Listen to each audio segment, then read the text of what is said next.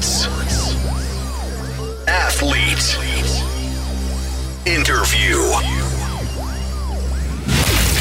radio and podcast. Podcast. J O L F. The Deep. 日本放送リポビタンフォースポーツプレゼンツ The Deep。スポーツライターの金子達人です。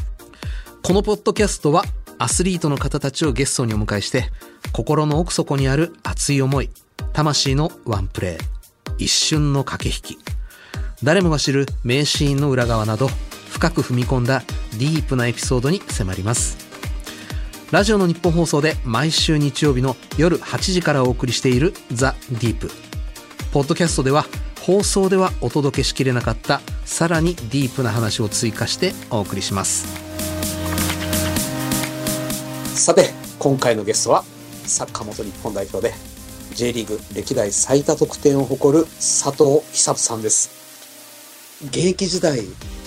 記者席、観客席から見てた佐藤さんというのはすごくあの感覚派といいますか、嗅覚、ゴール前での嗅覚が効くタイプのストライカー、要は本能型のストライカーっていう印象がすごく強かったんですが、えー、取材をさせていただくとですね、とんでもない、もう本当にリズメの人、デジタルストライカーだったんだなと。見た感じと頭の中身のギャップにものすごい驚いた印象があります。今日もちょっと楽しみです。えー、この後佐藤寿さん登場です。どうぞお楽しみに。リポビタンフォースポーツプレゼンツザ・ディープ。この時間はスポーツを愛するあなたにリポビタンフォースポーツがお送りします。その一球で将来を期待される人がいる。その一球を固唾を飲んで見守る瞳がある。その一センチで憧れの選手と同じ舞台に立つことを許される人がいる。その一センチを支え続けてきたいくつもの言葉がある。その一本で、その一発で、人生なんて変えられる。その覚悟があるからこそ、その熱量があるからこそ、アスリートなんだ。その一瞬に全てを出し切る。大正製薬はスポーツ栄養の分野に着目し、勝負に挑むアスリートのための赤いリポビタン、リポビタンフォースポーツを開発しました。すべてのラインナップでアンチドーピング認証を取得。あらゆるシーンでの栄養摂取をサポートします。リポビタンフォースポーツ、大正製薬です。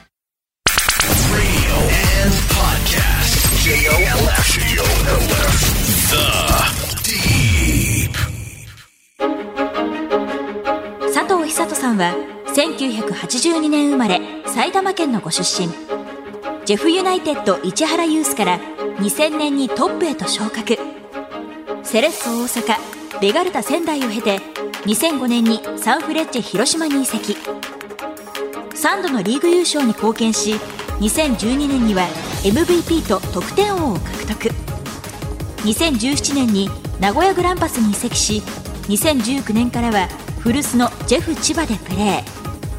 にせんにじゅうねん限りで現役を引退されました。ジェイワン でのリーグ通算得点数はひゃくろくじゅういちとくてんで歴代にい、J リーグ通算はにひゃくにじゅうとくてんで歴代いちいを誇ります。 The Deep。 改めましてスポーツライターの金子達人です。それではゲストをご紹介しましょう。サッカー元日本代表で J リーグ歴代最多得点を誇る、そして実は今私が一番好きな解説者でもあらせられる佐藤寿さんです。よろしくお願いいたします。よろしくお願いします。半年ぶりぐらいですかね。そうですね。はい。なんか半年前ってかオリンピック前か。そうですね。オリンピック前ですね。お話伺った時って、はい、まだまだそんなに解説の仕事なさってなかった印象があるんですけど、そこまではしてなかったですね。はい。激増しましたよね。少しずつ増えてきてますし、まだまだでも全然、いやいや少しずつなんてもんじゃないよ。いやいやでも全然本当にあの難しいなと思います。あのどちらかというとゴール前での仕事が多かったので、それを試合全体しっかり言葉にして伝えなければいけないので、まあ、まだまだ学ぶことが多いなと思ってますあのちょっと差別的なものになってしまうかもしれませんけれど、はい、ストライカーの方、うん、特に生粋のストライカーの方って、はい、感覚型と言いますか、うん、考えて考えてサッカーをプレーしてきたというよりは、はい、匂いを嗅ぎ分けるとか、はい、こうちょっとあの迷信深いというか、はい、ちょっと野生味がある感じですよね。そういう言い方もできますね、はい、うん、でまあもちろん城彰二さんのように、はい、解説者としてちゃんとやられてる方もいらっしゃいますけれど、うん、割とあのなんて言うんだろうな、擬音が多い方が多いというか、はいはい、そういう中で佐藤さんは本当に考えて考えて喋ってらっしゃるっていうのが伝わってくるんで、そうですね、ストライカーとしては結構レアだなと。まあどちらかというとあの現役時代もあのこの自分の持ち合わせと体と技術の中でいかに得点を奪うかっていうことを考えていたので、まあ、それはまあ伝える側になっても、うん、もちろん自分がやってきたこうサッカー界の中でしっかり言語化して、まあ、よりこう、まあ、見てる人聞いてる人が分かりやすくっていうのは考えていますし、でも、うん、まだまだやっぱり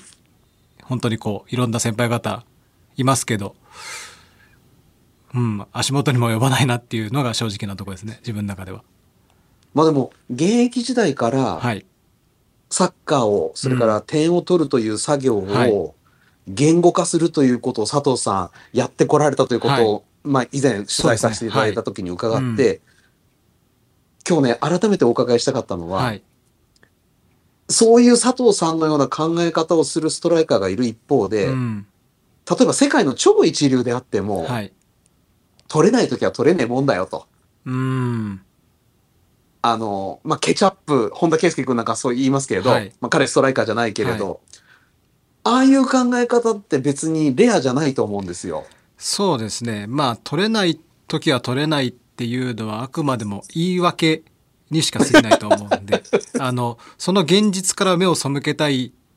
僕もそういうコメントを発したことありますけど、うん、それってやっぱりそこを受け入れたくないっていう本当のこ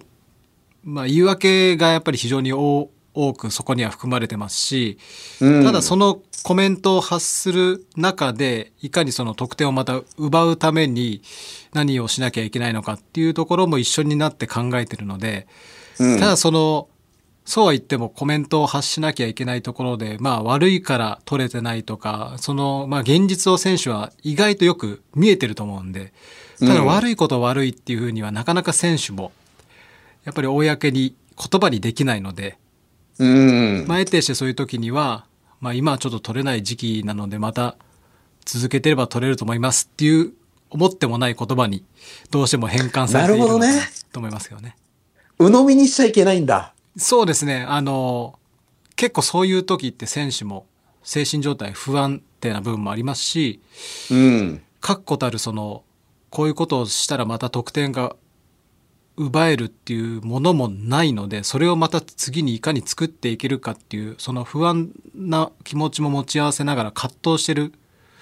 なんかそういったところもこのコメントには集約されてるなと思いますね。あのー基本的にどのチームでも、はい、どのカテゴリーでもコンスタントに点を取られてきた佐藤さんですけれど、はい、にせんじゅういちねんのシーズン、はい、さんじゅうさんしあいに出場してじゅういちとくてん、はい、悪い数字じゃないです。そうですね、悪い数字じゃないんですが、はい、その翌年、はい、倍取るわけですよ。にじゅうにてん。そうですね、結果的には。これは何があったんですか？まあ、にせんじゅういちねんはにせんじゅうねんの、えー、夏に右肩の怪我をして、うん、えーまあ、キャリアで初めてにかげつ戦線離脱をして、まあ、手術もしましたし、はい、で実際そのシーズン終わった時に、まあ、ちょうど年齢的にもさんじゅうてまえだったので、うん、もう一回その長くキャリアをやるために体を、まあ、作り直そうと思って、まあ、アメリカの方にオフシーズン、うん、えー、渡ってトレーニングをして、でシーズン通してもっと体を強くしたいっていう形でずっとやってきたので、まあ、それがやっぱりすぐに結果にはなかなかならないですし、まあ、にせんじゅういちねんはそこのその前年の怪我のコンディションが上がるっていうところがなかなかピッチ上でもうまくいかなかったので、ただ継続して体作りっていうものをあの取り組むことができたので、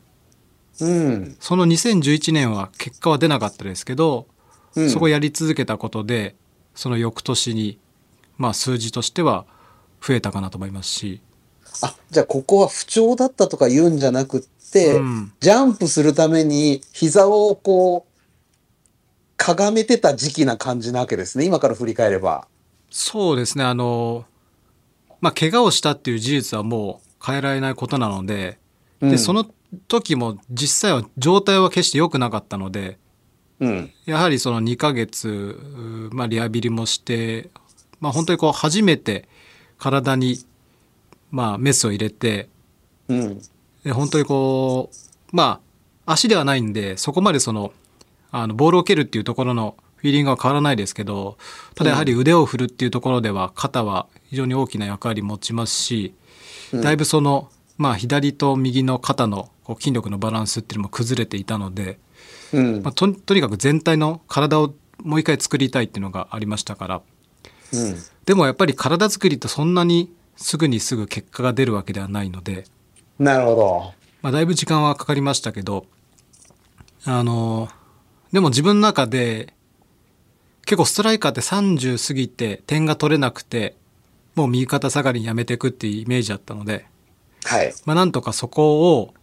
まあ、緩やかにうーん、まあ、悪いなりに長くやっていきたいなっていうのがあったのでまあそれが結果的には、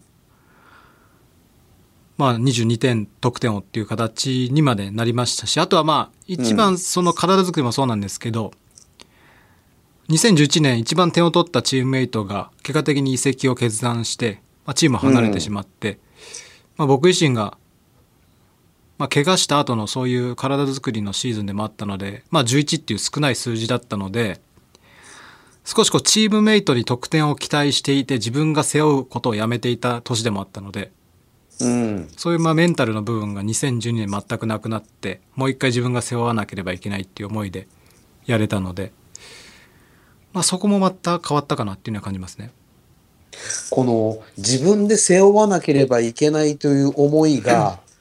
ストライカーのプレーにどんな影響を与えるんでしょう。まあ、まずピッチ上だけではなくて、まあ、ピッチに入るまでの、うん、まあ、準備の部分もそうですし、自分が今のこの自分に対して何をしなければいけないのかっていうところを、はい、やっぱり全くそこは考え方一つにとって変わってきていたので、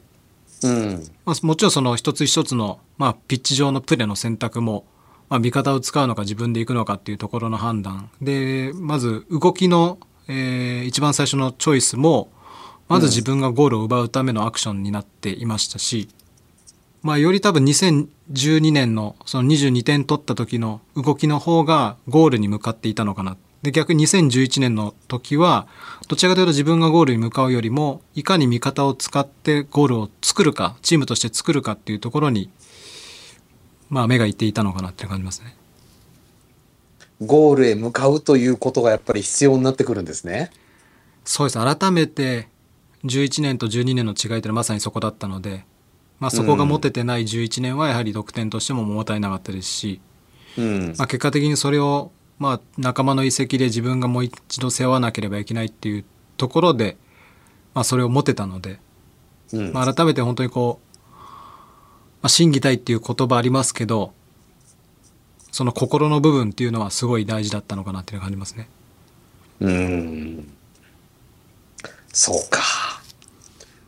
半年前にお話を伺った時って、はい、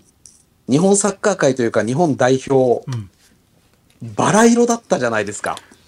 そうですね。最終戦始まる前ですよね、多分。前です、前です、はい。さんがつは日韓戦で韓国ボコボコにするし、そうですね、オリンピック代表はアルゼンチンなんかと五分に渡り合うし、はい、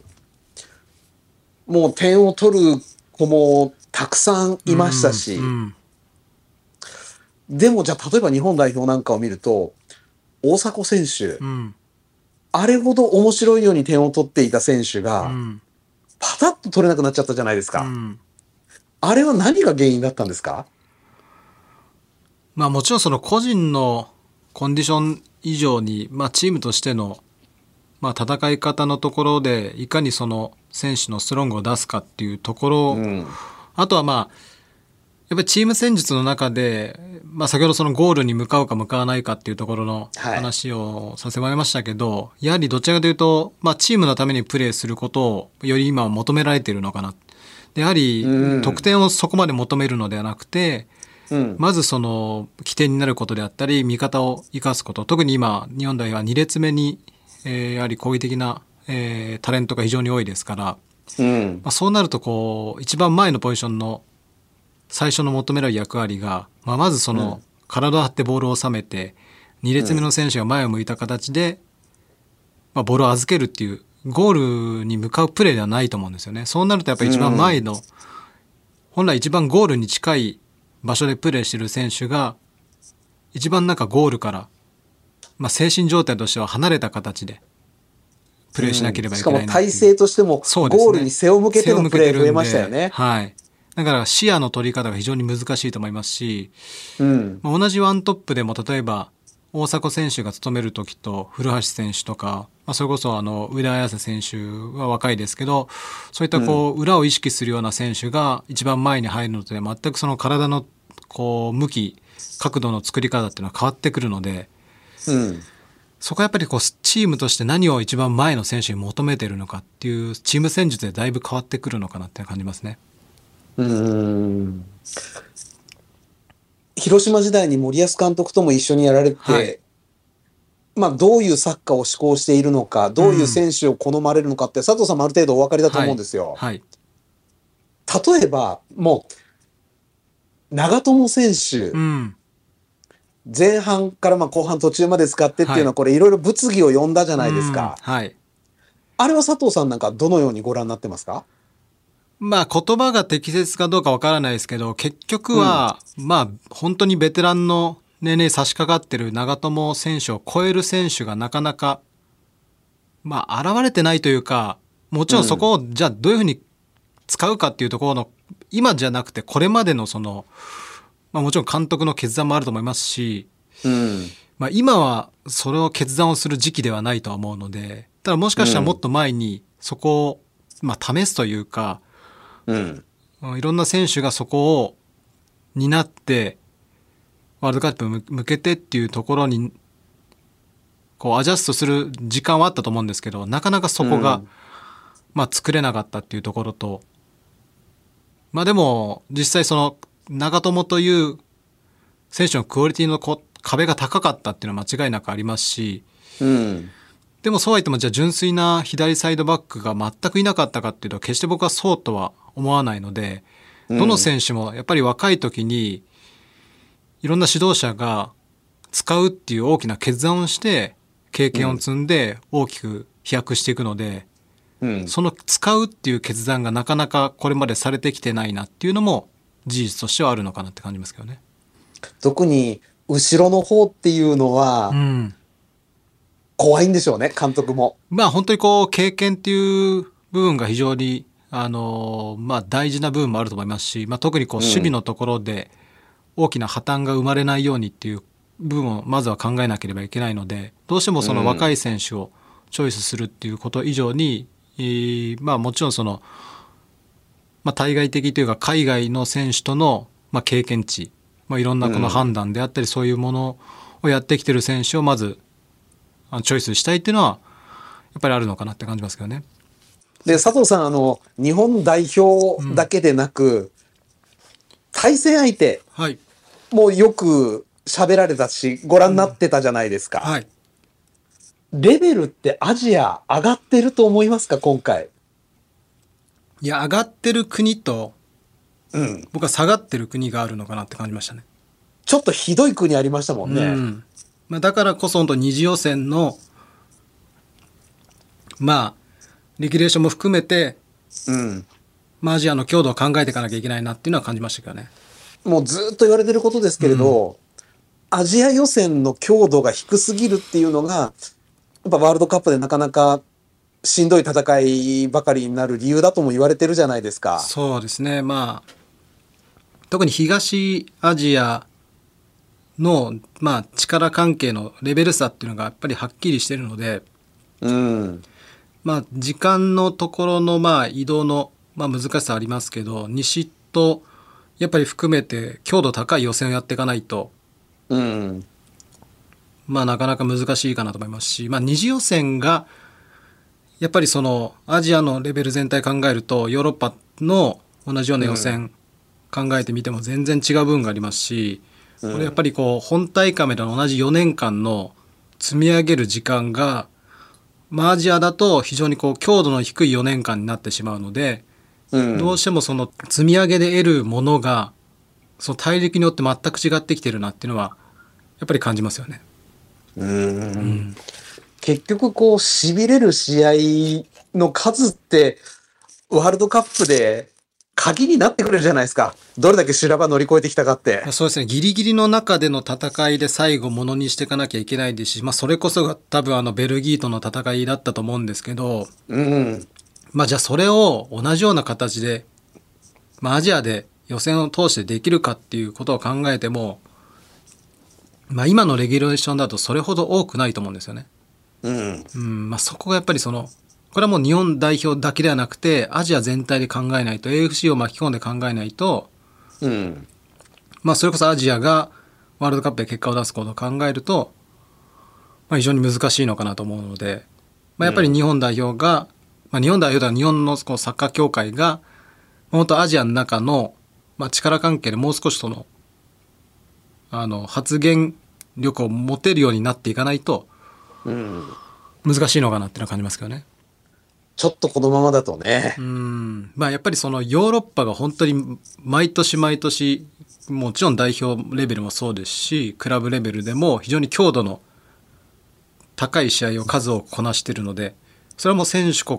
の得られるものが、もうよねんの積み上げで全く変わってくるので。うん。でそうなるとやっぱりその日本でプレーしている選手たちも、よりそういうヨーロッパで多く活躍の場を移すっていう選択肢になるのは致し方ないのかなっていうのは感じますけどね。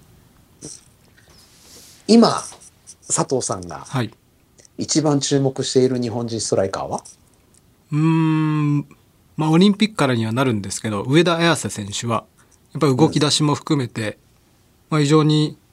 オフの動きがうまいので、まあ、そこにボールを呼び込むことができれば得点を奪えるかなと思いますし、まあ、今怪我してますけど、まあ、もちろん古橋選手もそのどちらかというと自分の、まあ、現役時代のプレーの感覚に近い選手はやっぱり気になりますね。上田綺世、佐藤さんのエッセンス持ってますか？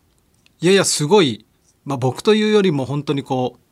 体の作り方もうまいですし、うんまあ、代表デビューの時は多分コパだったと思うんですけど、そうでしたね。まだ学生で日の丸つけてプレーして、まあ、本当に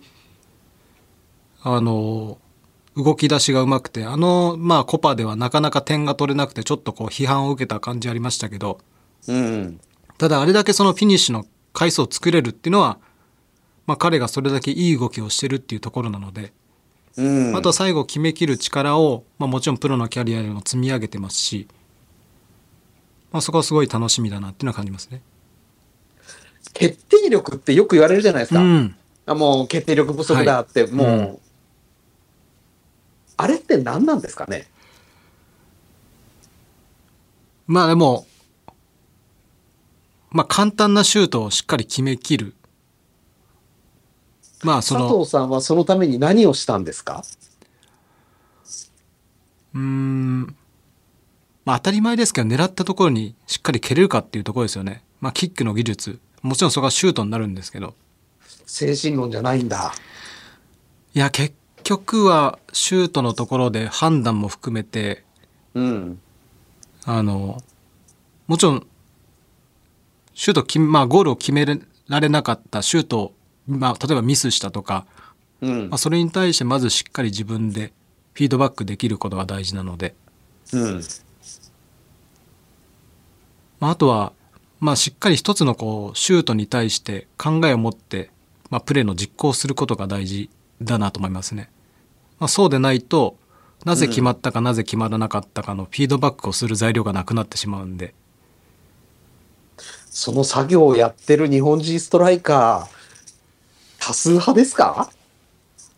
まあ、正直そんなに多くないと思います。まあ、半分いるかいないかだと思いますけど。いや半分なんか全然いないと思う。半分いないですかね。まあその育成年代でずっと多分点を取るってことをやってきて、それが本当にその、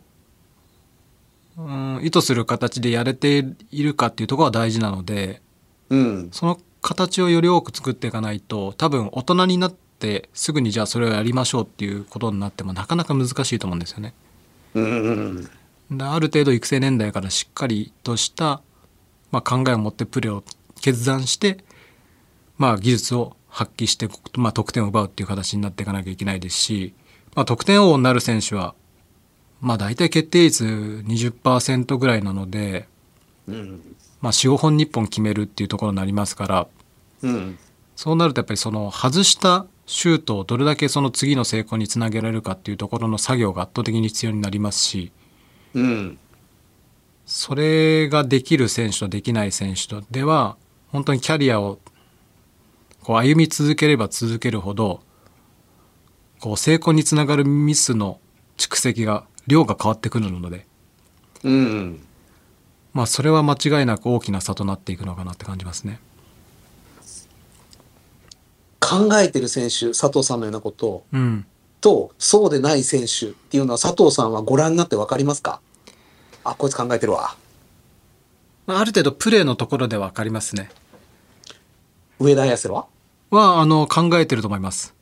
おお、はい。あのやっぱりその体の作り方、体の向きとかボールに、まずその基本的にボールに対して、まあ、正しい体の作り方を常にしている選手はちゃんと考えてるなと思いますね。なるほど。なぜその体の向きをそういうふうに作るかっていうのは、まあ、頭でしっかり整理できてないと、まあ、そのポジション取れないですし、うんまあ、そこで例えば向きを変えられない選手は、あ、この選手考えてないなっていうふうに分かってしまうので。はい、現在の上田綺世に足りないものは、まあ、より多くの成功体験だと思います。あの本当に、まあ、プロとしてのキャリアもまだまだそこまで多くないですし、でもそれでもしっかりとしたゴールを重ねてきてるので、うんまあ、それがもっと強度の高い試合での成功体験が積み重ねることができると、まあ、もっともっといろんなその今の自分に足りないことも見えてくると思いますし、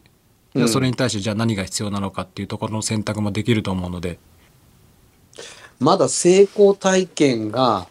乏しかった頃の佐藤久人さんは何を支えにしてたんですか？まあ、僕はやっぱりゴールへの欲ですね。欲ね、はい、やっぱり欲がないと成長できないですし、うんまあ、欲があるからこそ例えば取れなかった時に、まあ、取るためにまた向き合うことができるので、うん初めてにけたを取ったのがプロ入り いち、に、さん、し、ご シーズン目、はい、にじゅうさんさい、はい、そっか、そこまではやっぱり成功体験を積み重ねる舞台でもあったわけですね。そうですね、まあ、本当にこう自分の中でまずこのプロの世界で生き残っていかなきゃいけないということと、プロまでのできていたこととプロの中でできることは全く違ってくるので、お、まあ、プロまでってほとんど同世代じゃないですか。うんまあ、あったとしてもひとつ上ふたつ上の年代と試合をして、まあ、ユース年代だったら自分が高校いちねん生の時にさんねん生、まあ、じゅうろくさいとじゅうはっさいですよね、うん、でもプロに入ったらじゅうはっさいの自分がそれこそにじゅうごさいさんじゅっさいの代表選手とやったり、それこそスケートの例えば秋田豊と対峙しなければいけなかったんですもんね、はい、僕それこそ本当に に,、えー、とにねんめの時に、うんあのキャリア唯一 の, あの途中出場途中交代って本当に屈辱の試合がリーグ戦であって、うわで帰ってきてその 翌, 年あ翌日がサテライトリーグ で,、うん、で相手が浦和レッズのサテライトだったんですよね、うん、でも相手には井原さんがいて、うん、でも自分はこの悔しい気持ちでまたゴールという結果を出してアピールしなきゃいけないっていうのがあったので、うんまあ、そこでしっかり得点を奪うことができて、また次 の, あのリーグ戦でも、まあ、ピッチに立つたっていうことになったんですけど、井原君を踏み台にしてのし上がったの、ね、いやいやいやもうでもそうやってあのまだこのプロの世界で結果を何も残してない若者がやっぱりいろんな経験をしてきた代表選手と、やっぱりこう対峙できる、それもリーグ戦だけではなくてそういうサテライトリーグでもできたっていうのは、うん、自分は改めていい時代にいたなっていうのは感じますし、あー、だからそこでやっぱりそのアマチュアとプロの違いというか、同世代でやってきた結果と、うん、本当の意味でいろんな相手に対して本当の意味で今の自分がどれだけできるかっていうところは全く別物だなっていうのは感じましたね。うん、そこで跳ね返されてそのまま消えていっちゃう人もいっぱいいるんですけどね。そうですね、そこで、ま、どういう、こう立ち振る舞いができるかっていうこともありますし、うん、だって久子さんがいた頃のジェフって才能の宝庫だったじゃないですか、ユース。そうですね、あの同い年は本当にもう次から次へと才能ある子を生み出して、はい、はい、みんなどこ行ったのって感じになっちゃってるじゃないですか。うん、まあ本当にこう僕がいた時は多くのアカデミー生がプロになって、まあ、結果的に多分ずっとジェフでクラブを引っ張ったのは兄の優斗だけで、他の選手はもう他のクラブで活躍するっていう形に結果的になってしまいましたし、うん、まあ、それからなかなかそのアカデミーからプロになってクラブを引っ張るっていう選手が出てきてないので、まあ、そこはもう多分時代背景もあって、うん、当時はジェフのアカデミーっていうのはだいぶこう先を行ってた部分はあると思いますけど、指導者の質も含めて、えー、そこはやっぱり他のクラブもやっぱりいろんな部分で、えー、進、進歩していきましたし、まあ、それはもう多分どのクラブにも言えると思うんですよね。やっぱり育成に対して考え方が変わって、はい、まあ、人もお金もしっかりこう、まあ、かけてきたっていうところで、まあ、差別が図れて、まあ、もちろんそこにはトップチームの成績っていうところもあって、ジェフがなかなか、まあ、トップチームの、まあ、成績が良くなかったっていうところもあってちょっと集まりにくくなってしまったかなっていうのはありますけどね。うーん、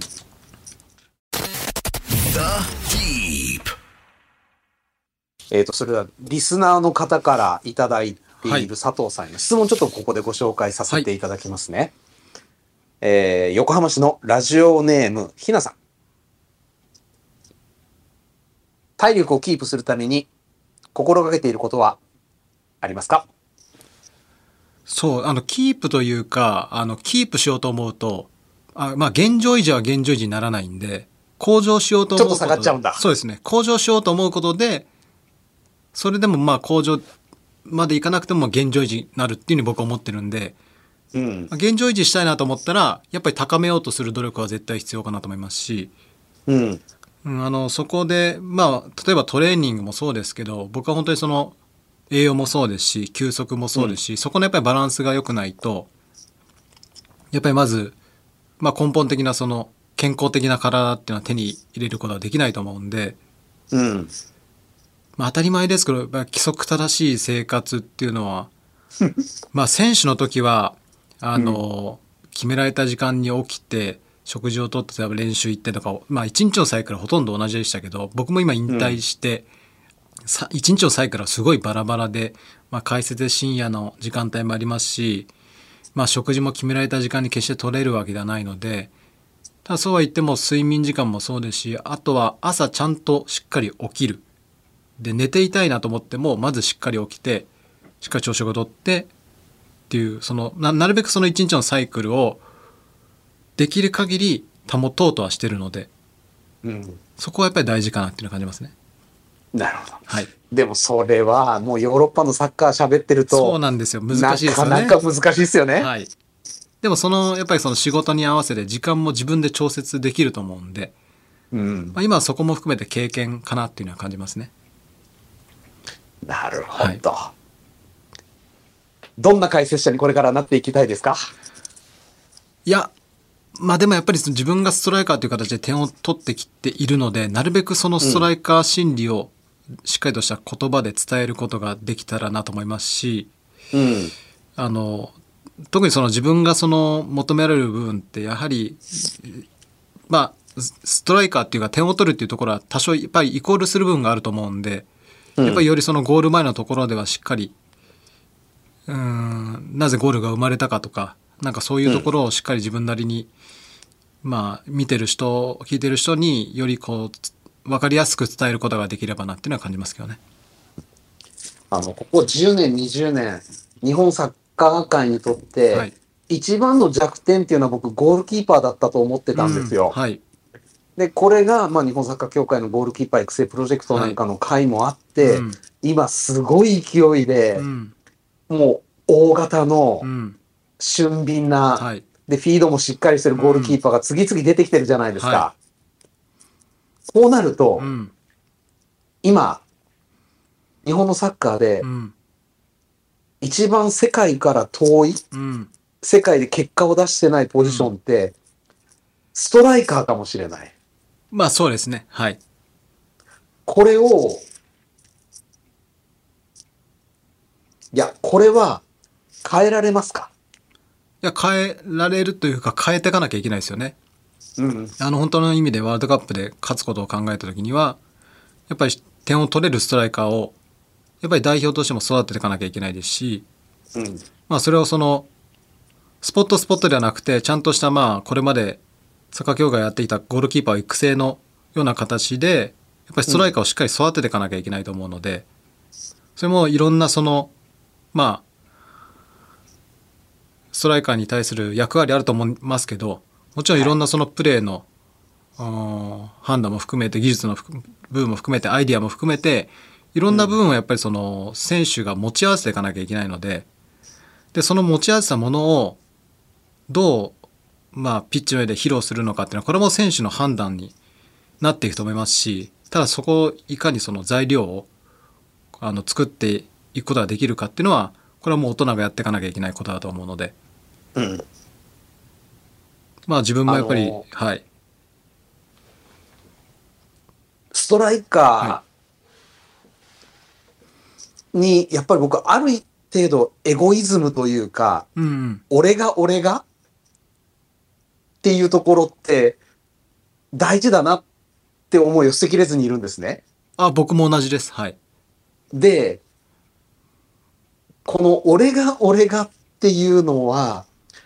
国民レベルで多分日本って世界の中で一番低いレベルというか、そうですね、あのいい意味でやっぱり協調性がある国民性ですから、はい、あの人と違うことがなかなか、うん、認められにくい部分もありますし、はい、それを表現しづらい環境でもあると思うので、うん、でもピッチ上ではやっぱりそういうものをもちろん指導者も含めて認めてあげる、やっぱりその選手はプレーが成功できると思っていろんな判断を取ってると思うので、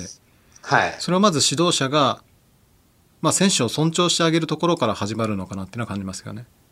選手を尊重してあげるところから、うん、うーん、この日本の国民性、例えば緻密なミッドフィールドを作るとかいうのには僕はすごく適してるかもしれない、はい、うん、はい、反面傑出した突出したストライカーを生む上ではマイナスになるかもしれないって思ったりもしてるんですが、うん、大丈夫ですかね。まあ、ある程度その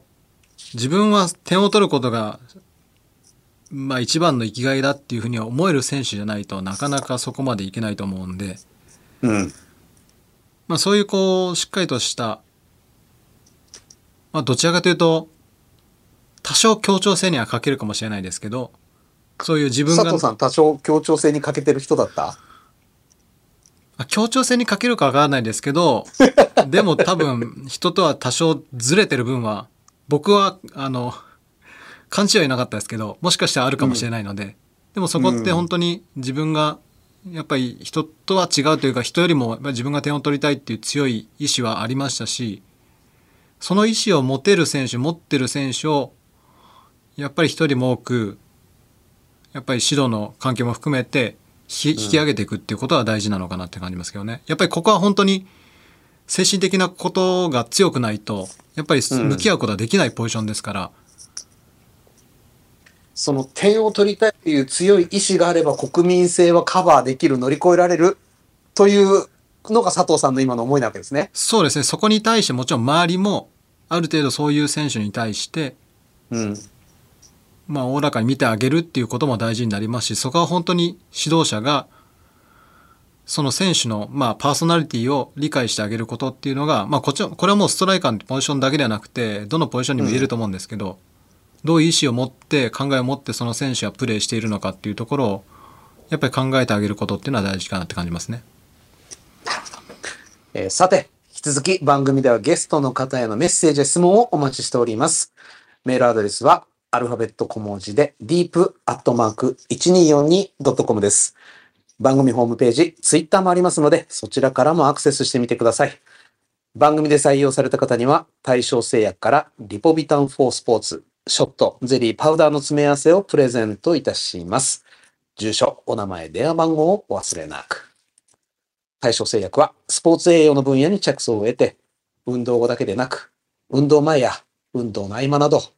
適切なタイミングで適切な栄養素を合理的に摂取できるリポビタンフォースポーツを開発しました。勝負に挑みたい。そう願うすべてのアスリートを栄養面から支えます。現役時代、佐藤さんどんなリカバリーやってらっしゃいました？やっぱり特に試合の後っていうのはだいぶ、まあ、疲労も含めてあの、まあ、体にいろんなところにダメージがあるので、まずしっかりとした食事をすることと、うん、あとは食事では補いきれないその栄養素をやっぱり違った形でしっかりこう、まあ、こう吸収するっていうところ、やっぱりその栄養面っていうのは体をまあよりこう強く作っていくためにはやっぱり一番大事だなと思いましたし、あとは睡眠のところもそうですね、うん、やっぱりしっかり休むっていうところを考えてましたし、まあ、もちろんそのなかなか試合後寝つけない分はありましたけど、まあ、それでもあのしっかり休むっていうことで次へのこう、まあ、エネルギーをチャージしてましたね。えー、お時間となりました。サッカー元日本代表佐藤寿人さんでした。ありがとうございました。ありがとうございました。The Deep.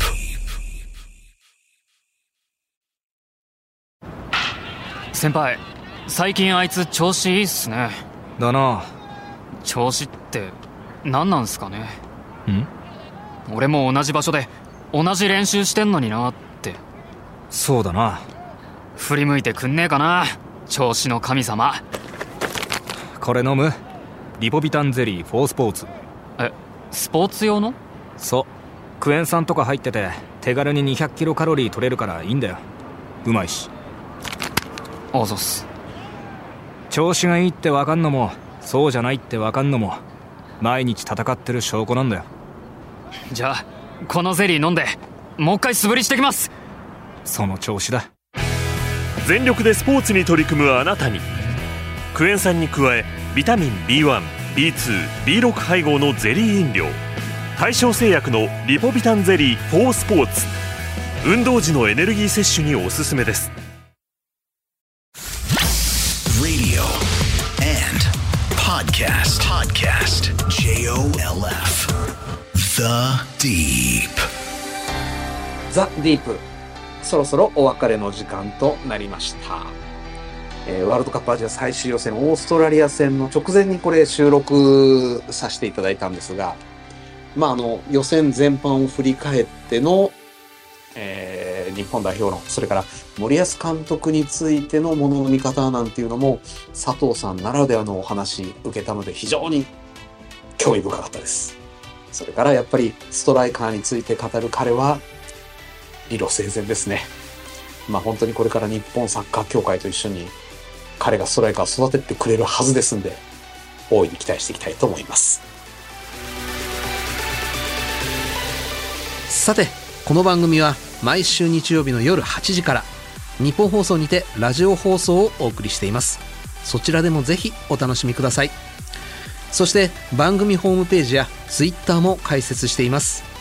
ゲストや番組最新情報をお伝えしていますので、ぜひそちらにもアクセスしてみてください。ザ・ディープ。それではまたお会いしましょう。お相手は金子達人でした。リポビタンフォースポーツプレゼンツザ・ディープ。この時間はスポーツを愛するあなたにリポビタンフォースポーツがお送りしました。